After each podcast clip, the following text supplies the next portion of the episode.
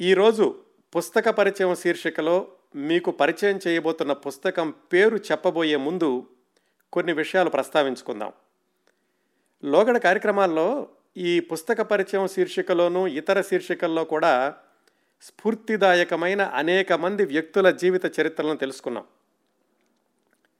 ఒక వ్యక్తి స్ఫూర్తిదాయకం కావడం అంటే ఆయన లేదా ఆమె పుట్టుక బాల్యం ఎంత పేదరికం అయినప్పటికీ వాళ్ళు తాము ఎంచుకున్న రంగంలో ఉన్నత శిఖరాలు అధిరోహించిన వైనం ఆ ప్రయాణంలో వాళ్ళు పాటించిన విలువలు ఎదురైన ఆటంకాలను అధిగమించినటువంటి విధానం కోరుకున్న గమ్యం కోసం ఆశించిన లక్ష్య సిద్ధి కోసం నిరంతరం వాళ్ళు కృషి చేసిన సన్నివేశాలు ఇవన్నీ కూడా ఒక ఎత్తు అయితే తాము ఎదిగిన సమాజంలో తమని ఆ స్థితికి చేర్చిన సమాజానికి వాళ్ళు తిరిగి ఇచ్చిన సేవలు దూరదృష్టితో వాళ్ళు చేపట్టిన నిర్మాణాత్మక సామాజిక సేవా కార్యక్రమాలు మానవ సేవయే మాధవ సేవ అని ప్రతిసారి చెప్పకపోయినా దశాబ్దాలు కొన్నిసార్లు శతాబ్దాలు నిలిచిపోయేలాగా వాళ్ళు వేసినటువంటి సేవా ప్రణాళికలు ఇవ్వండి. ఇలాంటి వాటి వల్ల అలాంటి వ్యక్తుల్ని స్ఫూర్తిదాయకమైన వ్యక్తులు అని చెప్పుకుంటున్నాం. ఒక డాక్టర్ ఎల్లాప్రగడ సుబ్బారావు గారు కానీ ఒక దుర్గాబాయి దేశ్ముఖ్ గారు కానీ ఒక చిలకమర్తి లక్ష్మీనరసింహం గారు కానీ వీళ్ళ జీవితాలు తరతరాలకి స్ఫూర్తిని అందిస్తూ ఉంటాయి. ఆ కోవకు చెందిన ఒక ప్రసిద్ధమైన తెలుగు వ్యక్తి వ్రాసుకున్న సీయ చరిత్రని ఈరోజు పుస్తక పరిచయంలో మీ ముందుకు తీసుకొస్తున్నాను. ప్రసిద్ధమైనటువంటి తెలుగు వ్యక్తి అన్నాను కానీ ఈయన మీలో చాలామందికి అంటే తొంభై తొమ్మిది శాతం మందికి తెలియకపోయినా నేను ఆశ్చర్యపడను. ఎందుకంటే నూట నలభై సంవత్సరాల క్రిందట జన్మించినటువంటి ఈ తెలుగు ప్రముఖుడు అరవై ఐదు సంవత్సరాల క్రిందట మరణించినప్పటికీ ఈ తెలుగు ప్రముఖుడు చేసిన సేవా కార్యక్రమాలకి కార్యక్షేత్రం మద్రాసు మహానగరం కావడం అనేది ఒక కారణమేమో తెలియదు కానీ ఆయన స్థాపించినటువంటి వ్యాపారం గత నూట ఇరవై సంవత్సరాలుగా విజయవంతంగా సాగుతు సాగుతున్నప్పటికీ ఆయన చేపట్టినటువంటి నిర్మాణాత్మక సంఘ సేవా కార్యక్రమాల్లో భాగంగా ఆయన స్థాపించినటువంటి విద్యాలయాలు గత డెబ్భై ఐదు సంవత్సరాలుగా మద్రాసులో విజయవంతంగా నడుస్తున్నప్పటికీ చరిత్రలో తరచూ వినిపించే తెలుగు ప్రముఖుల జాబితాలో ఆయన పేరు అంతగా కనిపించకపోవడం ఒక విచిత్రం. ఆ విషయం అలా ఉంచితే ఈ తెలుగు ప్రముఖుడు వ్రాసుకున్నటువంటి స్వీయ చరిత్ర పేరు చిన్ననాటి ముచ్చట్లు. చిన్ననాటి ముచ్చట్లు అంటే కేవలం ఆయన ఏదో చిన్నతనం గురించి బాల్యం గురించే వ్రాసాడని అనుకోవద్దండి. ఆయన బాల్యంతో ప్రారంభించి ఆయన జీవిత పోరాటం గురించి అలాగే ఆయన వ్యాపారంలో సాధించినటువంటి విజయాల గురించి ఆయన చేపట్టిన సంఘసేవా కార్యక్రమాల వెనకాల ఉన్నటువంటి ఆయన ఆలోచన విధానం గురించి ఇవన్నీ కూడా రాసుకున్నారు ఆయన ఏ మనిషి అయినా కానీ ఎలా పుట్టాడు ఎలా జీవించాడు అనేది ఒక ఎత్తు అయితే ఆయన జీవితానికి ముగింపు ఎలా ఉంది? జీవితం ముగిశాక కూడా మిగిలే కార్యక్రమాలు ఏమైనా చేపట్టారా?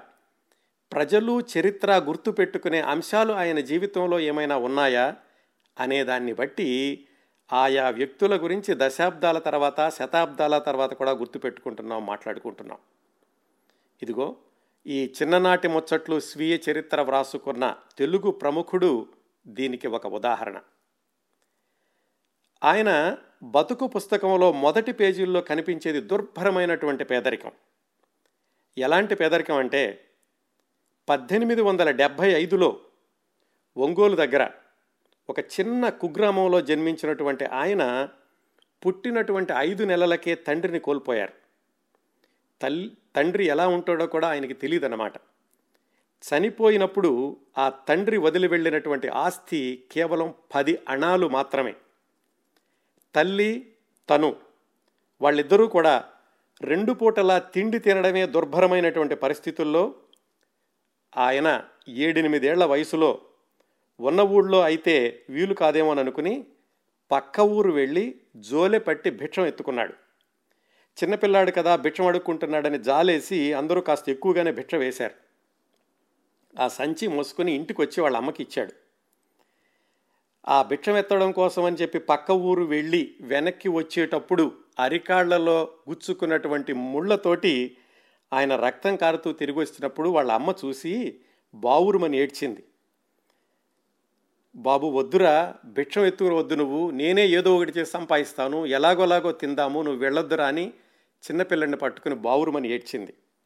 అప్పుడు ఇలా కాదు జీవితంలో ఏదైనా సాధించాలి అనుకుని ఆ కుర్రవాడు కేవలం తొమ్మిది పది సంవత్సరాల వయసులో కాలి నడకన ఒంగోల్లో బయలుదేరి కొన్ని వారాల పాటు నడిచి నడిచి చెన్నపట్నం చేరుకున్నాడు.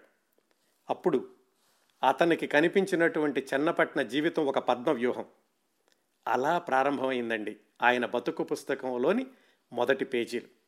ఇంకా ఈ మధ్యలో ఏం జరిగిందో ఒకసారి మనం దాటేసి ఆయన బ్రతుకు పుస్తకంలోని చివరి పేజీల్లో ఏం జరిగిందో ఆయన స్వీయ చరిత్రలో ఆయన స్వయంగా వ్రాసుకున్నటువంటి వాక్యాలను యథాతథంగా చదువుతాను. ఇన్ని కష్టములు పడిన్ని చేసిన ఘనకార్యములేమిటి అని మీరు నన్ను అడగవచ్చును చెప్పెదను. చిన్నతనంలో ఇల్లు వాకిల్లి లేనివానినిగా చేసి నన్ను రావి చెట్టు కింద కాపురము చేయించినందుకు దేవుని మీద కోపం వచ్చి నివసించడానికి అత్యద్భుతమైన భవనాలను నిర్మించుకున్నాను. చిన్ననాడు విద్యకై పడిన కష్టములు మరువజాలక విద్యాలయాలను స్థాపించినాను. చదువుకున్నప్పుడు నన్ను ఆదరించి నాకు అన్నము పెట్టిన అమ్మల అమృత హస్తములను ఏటేటా గృహలక్ష్మీ స్వర్ణ కంకణము అనే పేరుతో బంగారు తొడుగులను తొడుగుతున్నాను. ఇప్పుడు మరొక కార్యక్రమం చేపట్టదలుచుకున్నాను. నన్ను ఈ స్థితికి తెచ్చినది స్త్రీల ఆరోగ్యమునకై తయారు చేయబడుచుండిన లోధ్రా అనే ఔషధరాజం ఈ ఔషధము వల్ల నాకింత సంపాదన చేకూరినది. ఈ ధనాన్ని స్త్రీల విద్యాభివృద్ధికై లక్ష రూపాయలను స్కూలు కమిటీ పరముగా ఇచ్చుచున్నాను. ఈ ధనం వెచ్చించి కేసరి కన్యా విద్యాలయం అనే పేరుతో ఆడబిడ్డలకు ప్రత్యేకంగా ఒక విద్యాలయం నెలకొల్పండి అని ఈ కమిటీ వారిని కోరుచున్నాను. అది చిట్ట చివరి వాక్యం అండి ఆయన జీవిత చరిత్రలో. ఈయన లక్ష రూపాయలు కేసరి కన్యా విద్యాలయాన్ని అని స్థాపించండి అని ఇచ్చినటువంటి సంవత్సరం పంతొమ్మిది వందల నలభై ఏడు. పంతొమ్మిది వందల నలభై ఏడులో లక్ష రూపాయలు అంటే ఇప్పుడు ఎన్ని వందల కోట్లో లెక్కేసుకోండి. ఎవరైనా ఆ ఒంగోలులో భిక్షం ఎత్తుకోవడంతో బాల్యాన్ని ప్రారంభించినటువంటి కుర్రవాడు చెన్నపట్నం చేరుకుని అనేక కష్టాలు పడి ఆ స్థితికి చేరి చిట్ట చివరిలో స్కూల్కి లక్ష రూపాయలు ఇచ్చేటటువంటి దానం ఇచ్చేటటువంటి స్థితికి చేరుకున్నాడు ఆయన. ప్రారంభించినటువంటి వ్యాపారాలు ఇప్పటికి కూడా నడుస్తున్నాయి. ఈ ఇప్పుడు చెప్పినటువంటి కొన్ని వాక్యాలతో ఆయన జీవిత చరిత్ర ముగిసింది అనుకున్నాం కదా? ఈ చిన్ననాటి ముచ్చట్లు అనేటటువంటి జీవిత చరిత్ర వ్రాసుకున్న కొద్ది సంవత్సరాలకే ఆయన మరణించారు. కాకపోతే ఆయన ప్రారంభించి వృద్ధి చేసినటువంటి ఆయుర్వేద ఔషధాయాల తయారీ సంస్థ ఇంకా కొనసాగుతోంది. ఆయన ముందు చూపుతో భారీ విరాళ విరాళాలు ఇచ్చి స్థాపించినటువంటి ఆ కేసరి విద్యాలయాలు అనేవి మద్రాసులో ఇంకా వేలాది మందికి విద్యాదానం చేస్తూనే ఉన్నాయి. ఇంతకీ ఆయన పేరు చెప్పలేదు కదా? ఈ ఇంతకు ముందు ప్రస్తావించినటువంటి కొద్ది వాక్యాలలో ఆయన పేరుకు సంబంధించినటువంటి కొన్ని ఆధారాలు ఉన్నాయి. లోధ్ర ఆయుర్వేద ఔషధాలు కేసరి విద్యాలయం ఇలాంటి వాటిని బట్టి ఆయన పేరేమిటో కొంతమంది అయినా పోల్చుకోగలరనుకుంటున్నాను. ఆయన పేరు కోట నరసింహం అని చెబితే మీలో చాలామందికి తెలియకపోవచ్చు. డాక్టర్ కేఎన్ కేసరి అంటే కొంతమంది గుర్తుపట్టవచ్చు కేసరి విద్యా సంస్థలను ప్రారంభించినటువంటి ప్రముఖుడు అంటే ఇంకా కొంతమందికి తెలియచ్చు.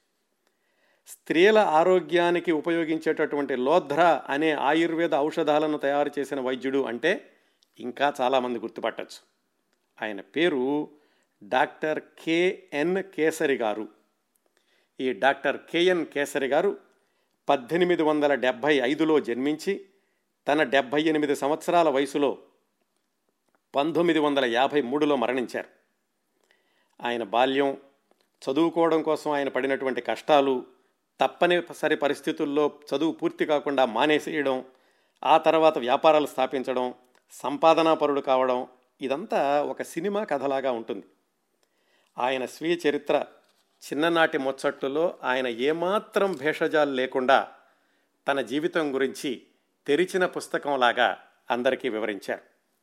ఆ జీవిత చరిత్రలో ఉన్నటువంటి విశేషాల్లోకి వెళ్ళబోయే ముందు ఈ కేసరి గారి జీవితాన్ని విహంగ వీక్షణంలాగా చూసి ఆయన చేపట్టినటువంటి కార్యక్రమాల వివరాలను కూడా తెలుసుకుని అప్పుడు ఆయన బాల్యంలోకి వెళదాం. అప్పుడు తెలుస్తుంది మనకి ఎందుకంటే ఇన్ని కార్యక్రమాలు ఇన్ని సంవత్సరాలు నిలబడేలాగా చేసినటువంటి వ్యక్తి బాల్యంలో ఎన్ని కష్టాలు పడ్డాడు కష్టాలు పడినా కానీ ఎలాగ ఆయన ధైర్యంగా ఎదుర్కొని ఆ దశకు వచ్చాడు అనేది మనకి అర్థవంతంగా ఉంటుంది. ఆయన యొక్క చేసిన కార్యక్రమాలను తెలుసుకుంటే కనుక ఈ డాక్టర్ కేఎన్ కేసరి గారు పద్దెనిమిది వందల డెబ్భై ఐదులో జన్మించారనుకున్నాం కదా అక్కడి నుంచి ప్రారంభించి పంతొమ్మిది వందల సంవత్సరం వరకు అంటే పాతిక సంవత్సరాలు ఆయన వయసు వచ్చే వరకు కూడా ఆయన జీవితం నిత్య సంఘర్షణ. ఐదు నెలలకే నాన్నని కోల్పోయారు ఆ తర్వాత పది పన్నెండు సంవత్సరాలకి వాళ్ళ అమ్మగారు చనిపోయారు. అలాంటి స్థితిలో నా అన్నవాళ్ళు లేకుండా చేతిలో చిల్లి కానీ లేకుండా ఉద్యోగం తెచ్చుకునే చదువు లేకుండా చెన్నపట్నం వీధుల్లో చిన్నవాడుగా ఏకైకంగా ఒంటరి పోరాటాన్ని సాగించి ఆయన పాతిక సంవత్సరాల వయసు వచ్చేసరికే సొంతంగా ఆయుర్వేద ఔషధాల తయారీ సంస్థని నెలకొల్పాడు. ఆ తర్వాత ఒక ఐదు సంవత్సరాల పాటు ఆయుర్వేద ఔషధాలు తయారు చేయడంలో ఉండేటటువంటి ఇబ్బందులు భాగస్వాములతో వచ్చినటువంటి తగాదాలు కాపీరైట్లు కోర్టులకు వెళ్ళడాలు ఇలాంటి కష్టాలన్నీ పడ్డాడు. దాదాపుగా ఆయనకి ముప్పై ముప్పై రెండు సంవత్సరాల వయసు వచ్చేసరికి ఒక స్థిరమైనటువంటి వ్యాపారం స్థిరమైనటువంటి ఆదాయం ప్రారంభమైంది. ఆ అక్కడ ప్రారంభం ఆదాయం అలా ప్రారంభమైనటువంటి ఆ డాక్టర్ కేఎన్ కేసరి గారు ఆయనకి పంతొమ్మిది వందల ఇరవై ఎనిమిది ప్రాంతాల్లో అంటే ఆయనకి దాదాపుగా యాభై మూడు సంవత్సరాల వయసు ఉన్నప్పుడు అప్పటి వరకు ఆయనకి వస్తున్న సంపాదన అంతా కూడా స్త్రీల గురించి ఆయన తయారు చేసినటువంటి ఔషధాల వల్ల వచ్చింది. అందుకని ఆయన ఆత్మకథలో రాసుకున్నారు నాకు వచ్చిందంతా స్త్రీధనము అంటే స్త్రీల వల్ల నాకు వచ్చింది అందువల్ల నేను స్త్రీ జనాభ్యుదయం కోసమని నేను ఖర్చు పెట్టదలుచుకున్నాను అలాగే స్త్రీల యొక్క సర్వత ముఖోభివృద్ధి కోసం అని చెప్పి నేను కార్యక్రమాలు చేపట్టదలుచుకున్నాను అని అందులో భాగంగా ఆయన పంతొమ్మిది వందల ఇరవై ఎనిమిదిలో అంటే తొంభై సంవత్సరాల క్రిందట లోధ్రా ప్రింటింగ్ ప్రెస్ ఈ లోధ్రా అనేది ఆయన తయారు చేసి మొట్టమొదటిగా తయారు చేసినటువంటి ఆయుర్వేద మందు పేరు అనమాట లోధ్రా ప్రింటింగ్ ప్రెస్ అనే దాన్ని పూనమల్లి హైరోడ్లో ప్రారంభించి ఆయన గృహలక్ష్మి అని ఒక పత్రిక పెట్టారు. అసలు సరిగ్గా చదువు కూడా చదువుకోనటువంటి వ్యక్తి ఒక పత్రిక పెట్టాలనుకోవడం అది కూడా గృహలక్ష్మి అనే పేరుతోటి కేవలం స్త్రీల కోసం అని తొంభై సంవత్సరాల క్రిందట. ప్రారంభించాడు ఆ పత్రికను ఆయన ఆ పత్రిక ప్రారంభించినప్పుడు ఆయన రాసినటువంటి సంపాదకీయాన్ని చూస్తే చదివితే ఆ తరువాత ఆ సంపాదకీయంలోని విషయాలను ఆయన అమలుపరిచినటువంటి విధానాన్ని గమనిస్తే తర్వాత రోజుల్లో వచ్చిన ఏ స్త్రీవాద ఉద్యమానికి కూడా తీసిపోదు ఆయన స్థాపించినటువంటి పత్రిక. కానీ ఆయన అక్కడి నుంచి కొనసాగించినటువంటి స్త్రీ అభివృద్ధి కోసం చేసినటువంటి కార్యక్రమాలు కానీ ఆ గృహలక్ష్మి అనేటువంటి పత్రికని పంతొమ్మిది వందల ఇరవై ఎనిమిదిలో ప్రారంభించి ఆయన చనిపోయాక కూడా దాదాపు ముప్పై రెండు సంవత్సరాల పాటు ఆ పత్రిక నిరాటంకంగా కొనసాగింది. ఆ పత్రికలో ఆయన కేవలం స్త్రీల గురించినటువంటి వ్యాసాలు స్త్రీల గురించినటువంటి సమస్యలను చర్చించేటటువంటి అంశాలు మాత్రమే ఉండేవి. తొంభై శాతం మంది స్త్రీలు రాసేవాళ్ళు ఒకవేళ పురుషులు రాసినా కానీ అవి స్త్రీలకు సంబంధించినవే అయి ఉండాలి స్త్రీల అభివృద్ధికి దోహదం చేసేవే అయి ఉండాలి. ఈ గృహలక్ష్మి గురించి తర్వాత మన కథనంలో మరింత వివరంగా తర్వాత చెప్తాను. కేవలం ఆ గృహలక్ష్మి అనే పత్రిక ప్రారంభించడమే కాకుండా ఆ పత్రిక తరఫున ఆయన ప్రతి సంవత్సరం కూడా ఒక విశిష్టమైనటువంటి మహిళకి బంగారు తొడుగుని బంగారు కంకణాన్ని ఇంతలా ఉండేదండి. గృహలక్ష్మి స్వర్ణ కంకణం అని ఆ కంకణాన్ని ఆయన ఇవ్వడం ప్రారంభించారు. ఆ గృహలక్ష్మి తరఫున ఆయన బ్రతికున్న ప్రతి సంవత్సరాలు కూడా ప్రతి సంవత్సరము ఒక మహిళకి ఆయన గృహలక్ష్మి స్వర్ణ కంకణం ఇస్తూ ఉండేవాళ్ళు. ఇంకా ముందుకెళ్ళి ఆయన చేసినటువంటి కార్యక్రమాలు ఏమిటంటే ఆ రోజుల్లో ప్రముఖంగా స్త్రీల అభివృద్ధి కోసం పాటుపడుతున్నటువంటి కొంతమంది ఎవరు? దుర్గాబాయి దేశ్ముఖ్ గారు ఆంధ్ర మహిళా సభను ప్రారంభించారు కదా. ఆవిడకి అలాగే లేడీ ఆండాల్ వెంకట సుబ్బారావు అని ఆమె సేవా సదనం అనేటటువంటి ఒక స్త్రీల ఆశ్రయ సంస్థను ప్రారంభించారు. ఆమెకి అలాగే ముత్తులక్ష్మిరెడ్డి గారు అని ఒక ఆవిడ ఉండేవాడు. ఆవిడ అవ్వై హోమ్ అని ఒకటి ప్రారంభించారు. ఇవన్నీ కూడా స్త్రీల అభివృద్ధి కోసం ప్రారంభించినటువంటి కార్యక్రమాలే. అలాగే యామిని పూర్ణ తిలకమ్మ అనే ఆవిడ హిందూ యువతీ శరణ్య శరణాలయ అనే ఒక సంస్థను ప్రారంభించారు. వీళ్ళందరికీ కూడా ఆయన భూరి విరాళాలని ఇచ్చారు. ఏది ఆయన పత్రిక నడుపుతూ బహుమతులు ఇస్తూ ఈ స్త్రీల కోసం పనిచేసేటటువంటి సంస్థలన్నిటికీ కూడా ఆయన విపరీతంగా విరాళాలు ఇవ్వడమే కాకుండా ఆయన సొంతంగా చాలామంది స్త్రీలను ఆయన విద్యక కోసం కానీ వాళ్ళు జీవితంలో స్థిరపడడానికి కోసం కానీ ఆయన సహాయం చేశారు. అక్కడి నుంచి మరికొంచెం ముందుకెళ్ళి పంతొమ్మిది వందల నలభై మూడులో మద్రాసులో తెలుగు వాళ్ళ కోసమని ఒక చిన్న ప్రాథమిక పాఠశాల లాంటిది ఉండేది. ఎందుకంటే అప్పట్లో తెలుగు వాళ్ళు తమిళులు ఎవరు ఏం చదవాలి మద్రాసులో ఉన్నటువంటి తెలుగు వాళ్ళ కోసం తెలుగు భాష మర్చిపోకుండా చదువుకోవడం కోసం పిల్లల కోసమని ఒక చిన్న స్కూల్ ఉండేది. పంతొమ్మిది వందల నలభై మూడులో ఆ పాఠశాలని ఆయన స్వాధీనం చేసుకుని ఆ పాఠశాలని అభివృద్ధి చేయడం కోసం అని చెప్పి ఆయన ధనాన్ని వెచ్చించి దాన్ని మిడిల్ స్కూల్గాను ఆ తర్వాత హై స్కూల్ గాను కూడా మార్చారు. ఆ విధంగా ఆయన తీసుకున్నాక మార్చినటువంటి హై స్కూల్లో ఎస్ఎస్ఎల్సి పరీక్షలు పంతొమ్మిది వందల నలభై ఎనిమిదిలో మొట్టమొదటి బ్యాచ్ వాళ్ళు రాశారు. అదే కేసరి హై స్కూల్ అయ్యింది. అది అప్పట్లో తెలుగు వాళ్ళు చదువుకునేవాళ్ళు కానీ ఇంగ్లీష్లో కూడా ఎక్కువగా ఉండేది ఎందుకంటే బ్రిటిష్ వాళ్ళ కాలం కాబట్టి. ఆ తర్వాత ఆయన తెలుగు మీడియంలో ఒక స్కూల్ ఉండాలి అని పంతొమ్మిది వందల నలభై ఎనిమిది ఆ ప్రాంతాల్లో రాయపేట హై రోడ్లో డెబ్భై వేల రూపాయలు విలువ చేసే లాన్ని ఆయన ఈ కేసరి ఎడ్యుకేషనల్ సొసైటీ అనే స్థా దాన్ని స్థాపించి దానికి ఇచ్చారు. డెబ్భై వేల రూపాయలు విలువ చేసే స్థలం పంతొమ్మిది వందల నలభై ఎనిమిదిలో ఊహించుకోండి. అలాగే కేవలం స్థలం ఇవ్వడమే కాకుండా ఒక యాభై వేలు కూడా ఇచ్చారు. యాభై వేల రూపాయలు ఇచ్చి డెబ్భై వేల రూపాయల స్థలం ఇచ్చి ఒక కమిటీని పెట్టి ఒక ట్రస్టీలాగా ప్రారంభించి ఈ కేసరి ఎడ్యుకేషనల్ ఇన్స్టిట్యూషన్స్ అనేవి ఉండాలి అని పంతొమ్మిది వందల యాభై ఒకటి నుంచి ఆ ఎడ్యుకేషనల్ ఇన్స్టిట్యూషన్స్ ట్రస్టీ పరంగా వాటిని నడపడం ప్రారంభించారు. అంతేకాకుండా ఇందాక మనం ఆయన ఆత్మకథలో చిట్ట చివరి పేజీలో చదువుకున్నట్టుగా పంతొమ్మిది వందల నలభై ఏడు నలభై ఎనిమిది ప్రాంతాల్లో లక్ష రూపాయలు ఇచ్చి స్త్రీల కోసమని ప్రత్యేకంగా కేసరి కన్యా విద్యాలయం అని స్థాపించండి అని చెప్పి ఆయన ఇచ్చారు. ఆయన ఇచ్చినటువంటి విరాళాలు కానీ ఆయన స్థాపించినటువంటి ఈ సంస్థలు కానీ ఇప్పటికి కూడా కొనసాగుతున్నాయి. నా దగ్గరున్న సమాచారం ప్రకారం ఈ కేసరి ఎడ్యుకేషన్ సొసైటీ అనే దాని ఆధ్వర్యంలో మద్రాసులో ప్రస్తుతం అది ఇప్పుడు చెన్నై అనుకోండి దానిలో నడుస్తున్నటువంటి హై స్కూళ్ళు మైలాపూర్లో కేసరి హై స్కూల్ అది ఇంగ్లీష్ మీడియం తెలుగు మీడియం రెండిట్లోనూ ఉంది. అలాగే టీ నగర్లో కేసరి ప్రైమరీ స్కూల్ అని కేసరి హై స్కూల్ అని కేవలం తెలుగు మీడియంలోనే. అలాగే కేసరి ఈ కన్యా కన్యా విద్యాలయం కూడా తర్వాత ప్రారంభించినట్లున్నారు. ఇవి కాకుండా ఆయన మరి వీటన్నిటికీ వచ్చినటువంటి ఆదాయం ఎక్కడి నుంచి వస్తుంది? ఆయన ప్రారంభించినటువంటి కేసరి ఆయుర్వేద కుటీరం మూలంగా. ఆ కేసరి ఆయుర్వేద కుటీరం ఇప్పటికి కూడా కొనసాగుతోంది. దాంట్లో వాళ్ళు ఆయుర్వేద ఔషధాలను తయారు చేస్తున్నారు. మొట్టమొదట్లో ఆయన తయారు చేసినటువంటి ఔషధాలు లోధ్ర అమృత ఆర్క. అవన్నీ కూడా స్త్రీల ఆరోగ్యానికి సంబంధించినవే. ప్రస్తుతం వాళ్ళు మాదీ ఫలరసాయనం ఇలాంటి ఒక పది పదిహేను ఆయుర్వేద ఔషధాలు తయారు చేస్తున్నారు. దానివల్ల వచ్చినటువంటి ఆదాయంతో ఆయన ఇన్ని సంఘ సంస్కరణ కార్యక్రమాలని చేపట్టారు. ఇప్పుడు ఇంకొక విషయం చెప్పాలంటే ఈ డాక్టర్ కేఎన్ కేసరి గారు ఎవరి ఆత్మకథ చిన్ననాటి ముచ్చట్ల గురించి ఈరోజు చెప్పుకోబోతున్నామో ఆ డాక్టర్ కేఎన్ కేసరి గారి యొక్క ముని మనవడు మీ అందరికీ తెలుసు.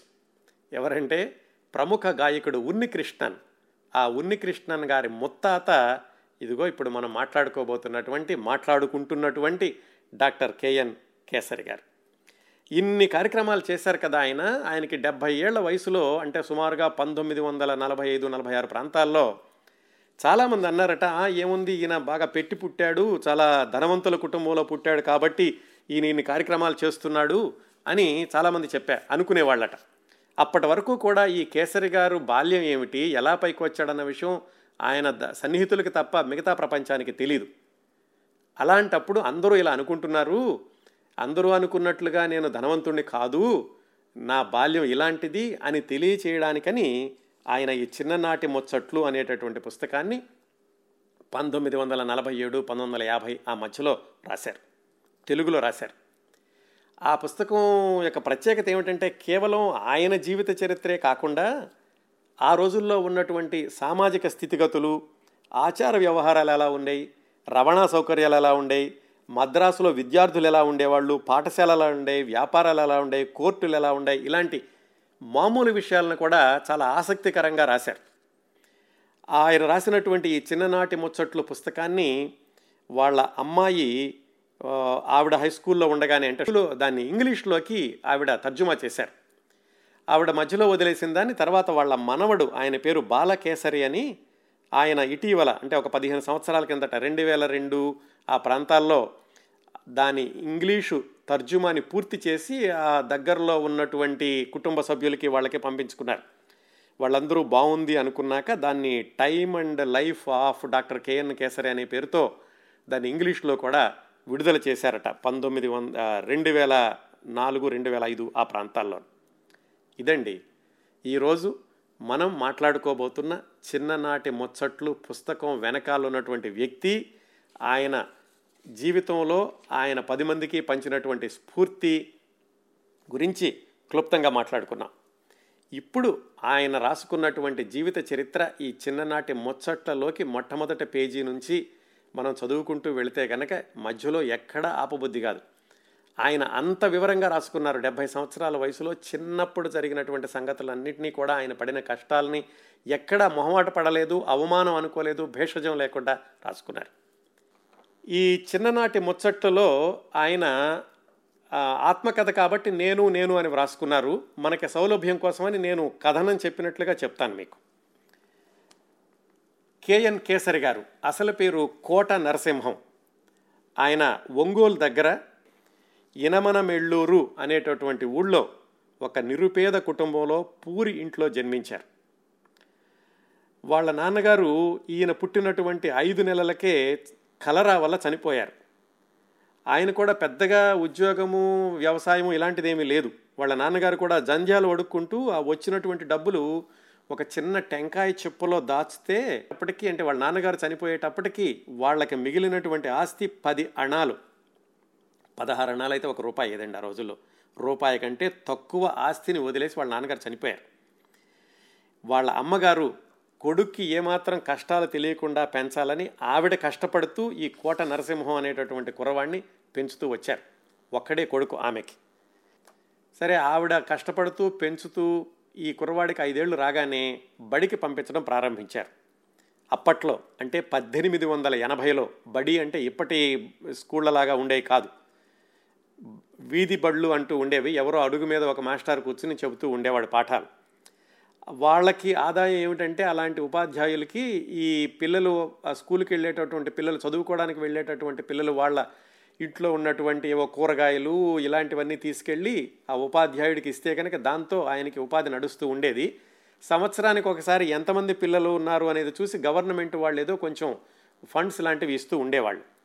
అలాంటి వీధి బడికి పంపించారు కోట నరసింహం గారి అమ్మగారు. ఆ వీధి బడికి వెళ్ళారు ఆయన. వెళుతుంటే ఏమైంది? ఈయనకేమో మరి ఉపాధ్యాయుడికి ఇవ్వడానికి ఈయన దగ్గర ఏమీ లేవు. ధాన్యం కానీ కూరగాయలు కానీ ఇలాంటివి ఉండేవి కాదు. అలా తీసుకురాని వాళ్ళని ఆ మాస్టర్ విపరీతంగా బెత్తంతో కొడుతూ ఉండేవాడు. కానీ స్కూల్ మానమని చెప్పేవాడు కాదు. ఎందుకంటే విద్యార్థులు ఉంటే తప్ప ఆయనకి గవర్నమెంట్ ఇచ్చేటటువంటి గ్రాంట్ రాదు. అందుకని ఆయన స్కూల్ మానవనేవాడు కాదు కొట్టడం మానేవాడు కాదు. ఎందుకంటే ఈయనేమి తీసుకెళ్ళలేదు కాబట్టి. ఆ విధంగా స్కూలుకి వెళుతూ ఆయన చెప్పినటువంటి అక్షరాలు ఏవో నేర్చుకుంటూ రోజు దెబ్బలు తింటూ అలా పెరిగాడు. ఇంకా ఇంటి దగ్గర వాళ్ళ అమ్మ పడేటటువంటి కష్టం చూడలేక ఆయన కూడా అమ్మకి సహాయం చేస్తూ ఉండేవాడు. ఇదంతా కూడా దేనికోసం? కేవలం రెండు పూట్ల తినడం కోసమని. ఆ రోజు పొద్దున్నే ఆ దగ్గరలో గుండ్లకమ్మ నది అనేది ఉండేది. అక్కడికి వెళ్ళి ఓ రెండు చిన్న తపేలాలు పట్టుకుని దాంట్లో నీళ్ళని ఇంటికి తీసుకొచ్చి అక్కడి నుంచి పొలాల దగ్గరికి వెళ్ళి ఎవరినైనా అడిగి కొంచెం కూరగాయలు అవి తీసుకుని పచ్చిమిరపకాయలు దోసకాయలు గోంగూర ఇలాంటివి అడిగి వాళ్ళని తీసుకొచ్చి వాళ్ళ అమ్మకి ఇస్తే వాళ్ళ అమ్మ ఆ జొన్న కంకులు సొజ్జ కంకులు ఇలాంటివి ఏదో ఉండేది మామూలుగా వరి అన్నం కూడా వాళ్ళకి ప్రతిరోజు ఉండేది కాదు. ఏదో పండగలప్పుడో తద్దినాలప్పుడో మాత్రమే వరి అన్నం తింటూ ఉండేవాళ్ళు. ఇలా వాళ్ళ అమ్మ కష్టపడుతూ ఈ కుర్రవాడు కష్టపడుతూ కేవలం వృత్తి కోసం అని చెప్పి అలా పెరుగుతున్న రోజుల్లో ఆయనకి ఏమైందంటే ఏదైనా అమ్మకి తోడుగా కొంచెం సంపాదన ఉంటే బాగుంటుంది అని ఆయన విస్తళ్ళు కొడదాము అని విస్తరాకులు ఆ చెట్టు ఆకులు కోసుకోవడానికని ఒకసారి వాళ్ళ ఊరు దగ్గరలో ఉన్నటువంటి మర్రి చెట్టు దగ్గరికి వెళ్ళారు. ఆ మర్రి చెట్టు ఎక్కే ఆకులు కోసుకొద్దామని. అప్పటికి ఆయన వయసు కేవలం ఆరేడు సంవత్సరాలు మాత్రమే. సగం ఎక్కాక పైకి ఎక్కలేకపోయాడు పైకి ఎక్కలేడు కిందకి దిగలేడు. చేతులు వదిలేస్తేనేమో పడిపోతాడు.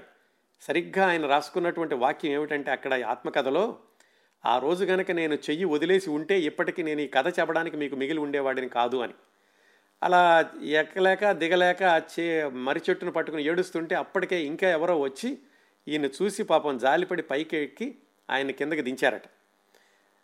ఆ విధంగా మొట్టమొదట్లోనే నాకు ఒక ప్రాణగండం తప్పింది అని రాసుకున్నారు.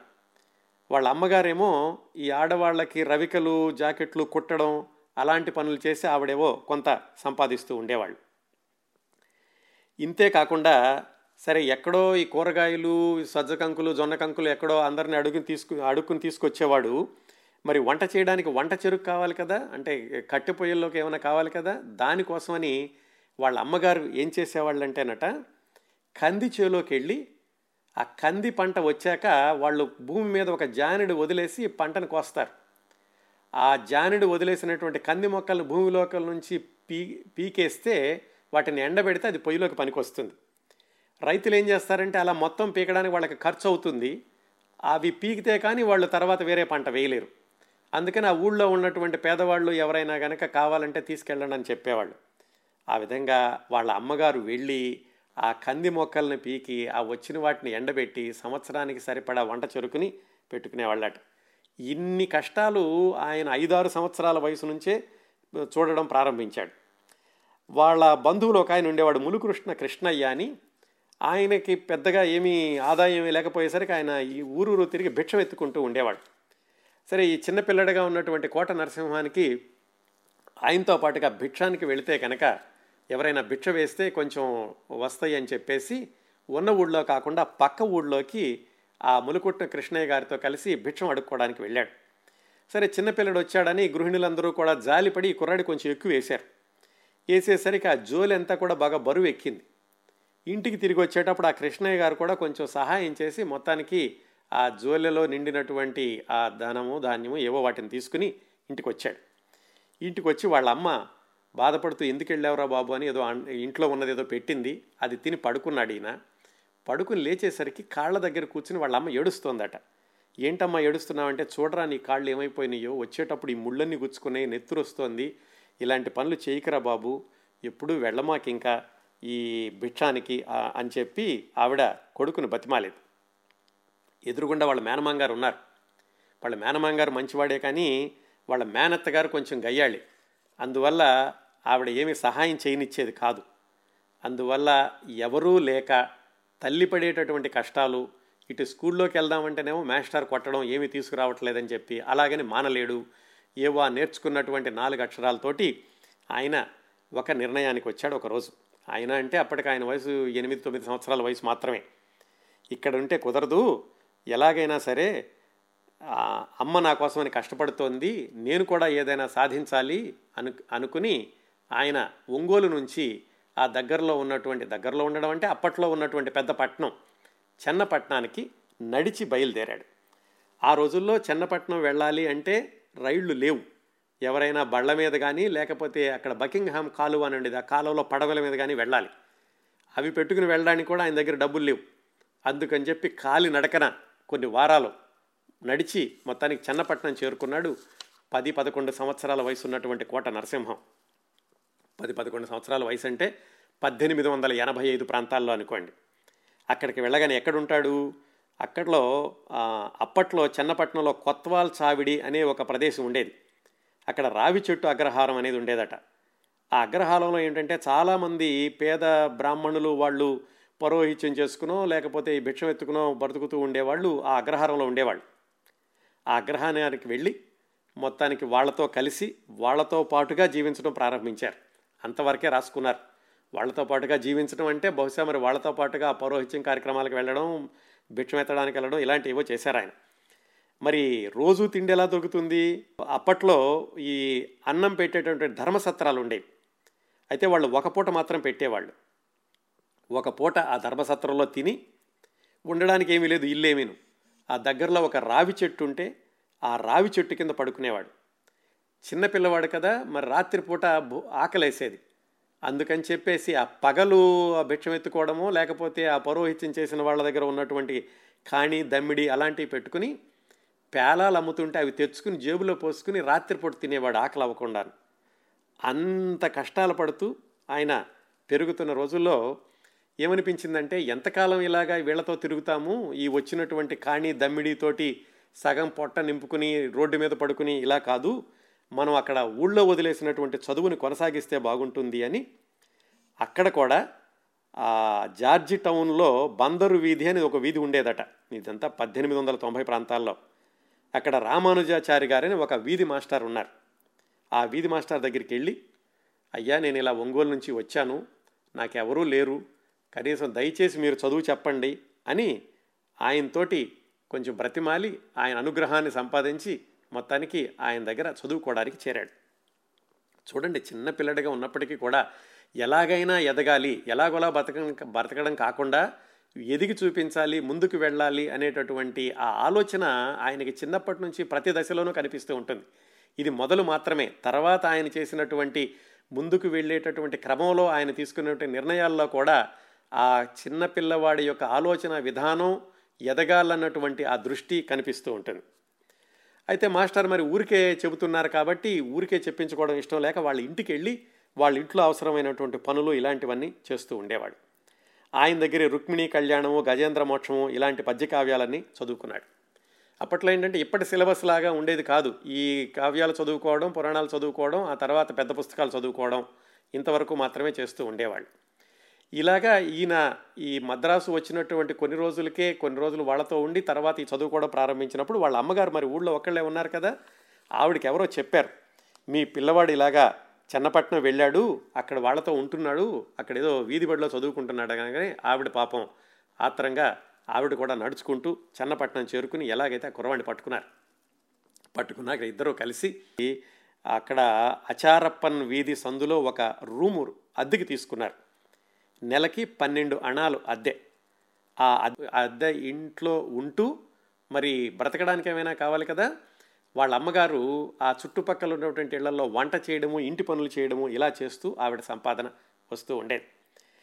ఆ అలాగా ఆవిడేదో ఇంటి పనులు చేస్తూ ఆవిడ సంపాదన తీసుకురావడం ఈ కుర్రవాడు వీధి బడిలోకి వెళ్ళడం అలాగే ఆ పౌరోహిత్యం చేసే వాళ్ళ దగ్గర వాళ్ళ దగ్గర వచ్చినటువంటి అనా దమ్మిడి ఇలాంటి వాటితో వీళ్ళు గడుస్తున్న రోజుల్లో పేదరికం కూడా ఒకసారి వరమే అనిపించేటటువంటి ఒక సంఘటన జరిగింది. ఆశ్చర్యంగా ఉంటుంది కదా పేదరికం వరం ఎలా అవుతుంది అని ఆయన చెప్పారు. ఒక సంఘటన ఏమిటంటే ఆ రోజుల్లో పద్దెనిమిది వందల ఎనభై ఆరు ప్రాంతాల్లో ఆ రాణి తోట అని వీళ్ళు ఉండేటటువంటి ప్రదేశంలో డిసెంబర్ వేడుకలు అని జరిగేవట. అంటే ఏమిటంటే ఈ డిసెంబరు ఈ క్రిస్మస్ సెలవులు సంక్రాంతి సెలవులు వచ్చినప్పుడు చాలామంది ఈ స్కూళ్ళకి సెలవులు ఉంటాయి. అలాగే గవర్నమెంట్ ఉద్యోగులు వాళ్ళు కూడా కాస్త ఖాళీగా ఉంటారని పల్లెటూళ్ళ నుంచి ఎక్కువ మంది తమ పనుల కోసం వచ్చేవాళ్ళట వీళ్ళతో మాట్లాడడానికని. అలా వచ్చిన వాళ్ళ కోసమని వచ్చే వాళ్ళ కోసమని ఈ రాణితోట ప్రాంతంలో ఒక పెద్ద తడికలు కట్టి దాంట్లో తిరణాల్లాగా ఏర్పాటు చేసేవాళ్ళు. సరే ఒకరోజు ఈ కోట నరసింహ అనేటటువంటి పదకొండు పన్నెండు సంవత్సరాల కుర్రవాడు ఆ తిరణాలు ఎలా జరుగుతుందో చూద్దామని వాళ్ళు అద్దెకున్నటువంటి ఇంట్లో పక్క వాటాలో ఉన్న ఇంకో కుర్రవాడితో కలిసి ఆ తిరణాల దగ్గరికి వెళ్ళాడు. చుట్టూతా కూడా ఈత చాపలు అవన్నీ కట్టేస్తున్నాయి లోపల ఏదో జరుగుతుంది. లోపలికి వెళ్ళాలంటే ఒక అణ టికెట్ ఈ కుర్రవాడి దగ్గర కోట నరసింహం దగ్గర అణ లేదు. ఆ పక్కన వచ్చినటువంటి కుర్రవాడి దగ్గర అణ ఉంది. దాంతో ఆ కుర్రవాడు సరేలా అయితే నా దగ్గర ఉంది నీ దగ్గర లేదు కదా వద్దులే మన ఇద్దరు వెనక్కి వెళ్ళిపోదాం కదా వెళ్ళిపోదాం పదా. నిన్ను వదిలేసి వెళ్ళడం నాకు ఇష్టం లేదు అని ఆ కుర్రవాడు కోట నరసింహంతో చెప్పాడు. కానీ ఇతనేమన్నాడంటే వద్దొద్దు నా కోసం నువ్వు మానడం ఎందుకు? నువ్వు వెళ్ళి చూడు నేను బయట ఉంటానులే నువ్వు చూసి చెబుదువు కానిలే నాకు అని చెప్పేసి ఈ కోట నరసింహం అనే పన్నెండు సంవత్సరాల కుర్రవాడు ఆ ఆ ఈత చాపలు కట్టినటువంటి ఆ తిరణాల లోపలికి వెళ్ళకుండా బయట నుంచున్నాడు. తనతో వచ్చిన కుర్రవాడు అణా టికెట్ ఇచ్చి లోపలికి వెళ్ళాడు. వెళ్ళినటువంటి కాసేపటికే లోపల భయంకరమైనటువంటి అగ్ని ప్రమాదం. దాంతో లోపల నుంచి అందరూ తొక్కుకోవడం తోసుకోవడం ఆ చాపలు కూడా కాలిపోవడం బయట ఉన్నటువంటి ఈ పన్నెండు సంవత్సరాల కోట నరసింహం కూడా భయపడిపోయి దూరంగా వెళ్ళడం జరిగింది. ఇక్కడ అగ్ని ప్రమాదం జరుగుతోంది అని తెలుసుకుని వాళ్ళ అమ్మగారు పరిగెత్తుకుంటూ వచ్చారు. వచ్చేసరికి ఇతను భయం భయంగా చూస్తున్నాడు. దగ్గరికి తీసుకుని ఒక్కసారి ఏడ్చి పదరా బాబు ఏమిటి లోపలికి వెళ్ళకపోవడమే మంచిదయ్యిందిలే అని చెప్పి ఆ కుర్రవాడిని తీసుకుని ఇద్దరూ కలిసి నడుచుకుంటూ ఇంటికి వెళ్ళారట. ఆయన ఒక అత్యద్భుతమైనటువంటి దృశ్యం రాశారండి ఈ సన్నివేశం చెప్పేటప్పుడు. అమ్మ నేను కలిసి రాత్రిపూట ఆ అగ్ని ప్రమాదం ఉన్న ప్రదేశం నుంచి ఇంటికి వెళ్ళేటప్పుడు సెంట్రల్ స్టేషన్కి ఎదురుగా జనరల్ హాస్పిటల్ గోడ పక్కన కాసేపు విశ్రాంతి తీసుకోవడం కోసమని అంటే కాళ్ళు నొప్పులైతే అక్కడ కూర్చున్నాము. ఇప్పుడు అంటే ఈ పుస్తకం రాసేటప్పుడు ఈ పుస్తకం రాసేటప్పటికి ఆయన కోటీశ్వరుడు ఆ రోజుల్లోనే పంతొమ్మిది వందల నలభై ఎనిమిదిలో. ఇప్పుడు నేను వాహనం మీద అటువైపుగా వెళుతున్నప్పుడు ఆ జనరల్ హాస్పిటల్ గోడ చూసినప్పుడల్లా నాకు ఆ రోజు సందర్భం గుర్తొస్తూ ఉంటుంది అని రాసుకున్నారు ఆయన. ఆ విధంగా ఆ రోజు పేదరికం వల్ల అణా లేక తిరణాల్లోకి వెళ్ళలేకపోవడం వల్ల ఆయన ప్రాణాలు కాపాడుకోగలిగారు. అయితే ఆ మర్నాడు పొద్దున్నే తెలిసింది తనతో పాటుగా వచ్చినటువంటి కుర్రాడు అణా తీసుకుని లోపలికి వెళ్ళిన అతను కూడా ఆ మంటల్లో కాలిపోయాడు. అతని తల్లి యొక్క దుఃఖాన్ని చూడడం ఆవిడని ఓదార్చడం కూడా మా తరం కాలేదు అని రాసుకున్నారు ఆయన. ఇలా జరుగుతూ ఉండగా ఒంగోలు నుంచి కొంతమంది కుర్రవాళ్ళు చదువుకోవడానికి చెన్నపట్నం వచ్చారు. వాళ్ళకి వంట చేసుకోవడానికి దానికి సరైనటువంటి సౌకర్యాలు లేవు. అక్కడేవో మెస్సులు లాంటివి ఉండేవి. అలాంటి దాంట్లో అయితే తినడానికి ఏమిటంటే ఎక్కువగా తమిళులు ఉండేటటువంటి మెస్సులే ఉన్నాయి. వాళ్ళకి ఆ భోజనం పడక ఎవరైనా తెలుగు వాళ్ళు ఉంటే కనుక వంట చేసి పెడితే బాగుంటుందని వాళ్ళు వెతుక్కుంటున్నప్పుడు ఇదిగో ఈ కోట నరసింహ అనేటటువంటి కురవాడు కనపడ్డాడు. అతను కూడా ఒంగోలు వాడే అని తెలుసుకుని ఎలాగైనా సరే మరి మాకు ఇలాగ వంట చేసి పెట్టే తెలుగు వాళ్ళు ఎవరైనా ఉంటే బాగుంటుంది అంటే మా అమ్మగారే ఉన్నారు అని చెప్పి వాళ్ళ అమ్మగారిని చూపించాడు. అప్పుడు వాళ్ళ అమ్మగారు ఆ ఒంగోలు నుంచి వచ్చినటువంటి ముగ్గురు కుర్రవాళ్ళతో పాటుగా మరికొంతమంది కుర్రవాళ్ళకు కూడా కలిపి వంట చేసి పెట్టడం ప్రారంభించారు. దాంతో కాస్త ఆదాయం పర్వాలేదు అనేటట్టుగా వచ్చింది. ఈ కుర్రవాడు కూడా కోట నరసింహం కూడా స్కూల్కి వెళ్తున్నాడు చదువుకుంటున్నాడు. వీధి బడితో వెళ్ళి చదువుకుంటున్న రోజుల్లోనే వాళ్ళ అమ్మగారు ఇలాగ వంట చేసి కాస్త సంపాదన రావడం ప్రారంభమైంది. కాస్త పర్వాలేదు జీవితం గాడిన పడుతుంది అనుకుంటున్న రోజుల్లో వాళ్ళ అమ్మగారు అకస్మాత్తుగా చనిపోయారు. దాంతో మళ్ళీ ఇతను ఏకాకయ్యాడు రోడ్డు మీద పడ్డాడు భోజనం చేయడానికి కూడా కరువు అనిపించింది. అప్పుడు ఈ వీళ్ళు ఉంటున్నటువంటి ఇంట్లోనే జొన్నలగడ్డ నరసమ్మ అని ఒక ఆవిడ ఉండేది. ఆవిడ వీళ్ళు వదిలేసినటువంటి భోజనం వండి పెట్టే కార్యక్రమాన్ని ఆవిడని తీసుకుని ఈ కుర్రవాడికి సరేలే నేను కూడా నాకు వీలైనప్పుడల్లా నీకు భోజనం పెడతానులే అని చెప్పేసి కోట నరసింహాన్ని దగ్గరకు తీసుకున్నారట. ఆయన రాసుకున్నారు ఆవిడ నాకు రెండో అమ్మ లాంటిది ఆవిడ లేకపోతే కనుక నేను ఆ రోజు ఏమైపోయి ఉండేవాడినో అని రాసుకున్నారు ఆయన. ఆవిడ కూడా పిల్లలు లేరు అందుకని ఈ కుర్రవాడినే సొంత పిల్లవాడిలాగా చూసుకుంటూ ఉండేవాళ్ళు. అట్లా ఆయన కాస్త నరసమ్మ గారి వల్ల కాస్త భోజనం అప్పుడప్పుడు భోజనం తెచ్చుకుంటూ ఈలోగా చదువుకోవడం కోసమని ఖర్చులు కూడా పెరగడం ప్రారంభించినాయి తర్వాత క్లాసులోకి వెళ్ళాడు కాబట్టి అంటే ఎనిమిదో తొమ్మిదో తరగతిలోకి వెళ్ళాడు.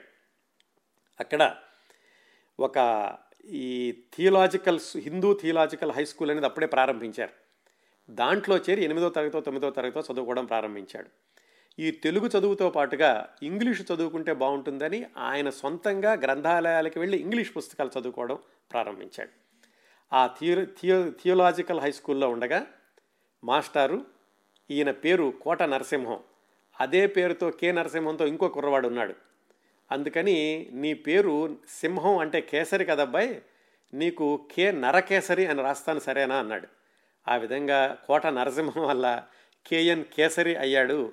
అదే జీవితాంతం ఆయన డాక్టర్ కేఎన్ కేసరి అనే పేరుతోటే కొనసాగారు. అసలు పేరైతే కోట నరసింహం అన్నమాట. అక్కడ అలా చదువుకుంటూ ఉండగా ఏమైంది? చదువుకోవడానికి అయ్యేటటువంటి ఖర్చులకి మళ్ళీ ఆయన నెల నెల వాళ్ళ దగ్గర వీళ్ళ దగ్గర చందాలు అడుక్కుంటూ ఉండేవాడు. ఒకసారి స్కూల్లో కొంచెం పుస్తకాలు కొనాలి పెద్ద పుస్తకాలు కొనాలి డబ్బులు తెచ్చుకో అని చెప్పారు నాలుగు అణాలు.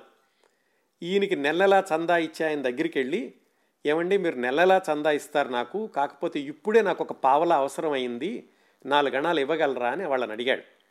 ఆయన కోపం వచ్చిందట. నేనేదో దయచలిచి నెల నెలా ఇస్తున్నాను ముందే వచ్చి నన్ను అడుగుతున్నావు నన్ను వడ్డీ అడుగుతున్నావు? అని చాచిపెట్టి చెంప మీద కొట్టాడు. ఈ పదమూడు పద్నాలుగు సంవత్సరాల కుర్రవాడు ఒక్కసారి గోబ గుయ్యమని నేల మీద పడ్డాడు. గబగబా ఆ గృహస్థు యొక్క భార్య బయటకు వచ్చి కుర్రవాణ్ణి లేపి భర్తను కోప్పడి ఒక రూపాయి ఇచ్చి బాబు దీంతో నీకు కావాల్సిన పుస్తకాలు కొనుక్కో అని చెప్పి పంపించిందట. ఆ అవమానం ఆయన కింద పడినటువంటి బాధ ఇవన్నీ చూసి ఇంకా మను మనకి చదువు పనికిరాదు చదువు ఆపేసేద్దాము అనేటటువంటి నిర్ణయం తీసుకున్నాడు. ఎందుకంటే నాన్న వాళ్ళు లేరు. తిండి తినడమే కష్టం. చేతిలో పైసా లేదు. ఇలాంటప్పుడు ఎంతకాలం చదువుకుంటాను అనుకుని చదువుకి అప్పుడు స్వస్తి చెప్పారు. అంటే హై స్కూల్ కూడా పూర్తి అవ్వలేదు అప్పుడు చదువు మానేశాక ఆయన ఆలోచించినటువంటి ఆలోచన విధానం తర్వాత ఏం చేయాలి అనేది అత్యద్భుతంగా ఉంటుంది. నూట ఇరవై సంవత్సరాల క్రిందట ఒక కుర్రవాడికి అలాంటి ఆలోచన వచ్చి దాన్ని అమలు పరిచి ఆయన జీవితంలో ముందుకెళ్ళాడు. ఏమిటి ఆలోచన? ఎలా అమలుపరిచారు? ఎలా ముందుకెళ్ళారు? ఆ తర్వాత అంత గొప్పవాడు ఎలా అయ్యాడు? అంత ధనవంతుడు ఎలా అయ్యాడు? ఇలాంటివన్నీ కూడా ఆయన చిన్ననాటి ముచ్చట్లు పుస్తకంలోని తరువాతి అధ్యాయాల్లో వచ్చే వారం మాట్లాడుకుందాం. డాక్టర్ కెఎన్ కేసరి గారి స్వీయ చరిత్ర చిన్ననాటి ముచ్చట్లు మొదటి వారం మొదటి భాగాన్ని ఇంతటితో ముగిద్దాం.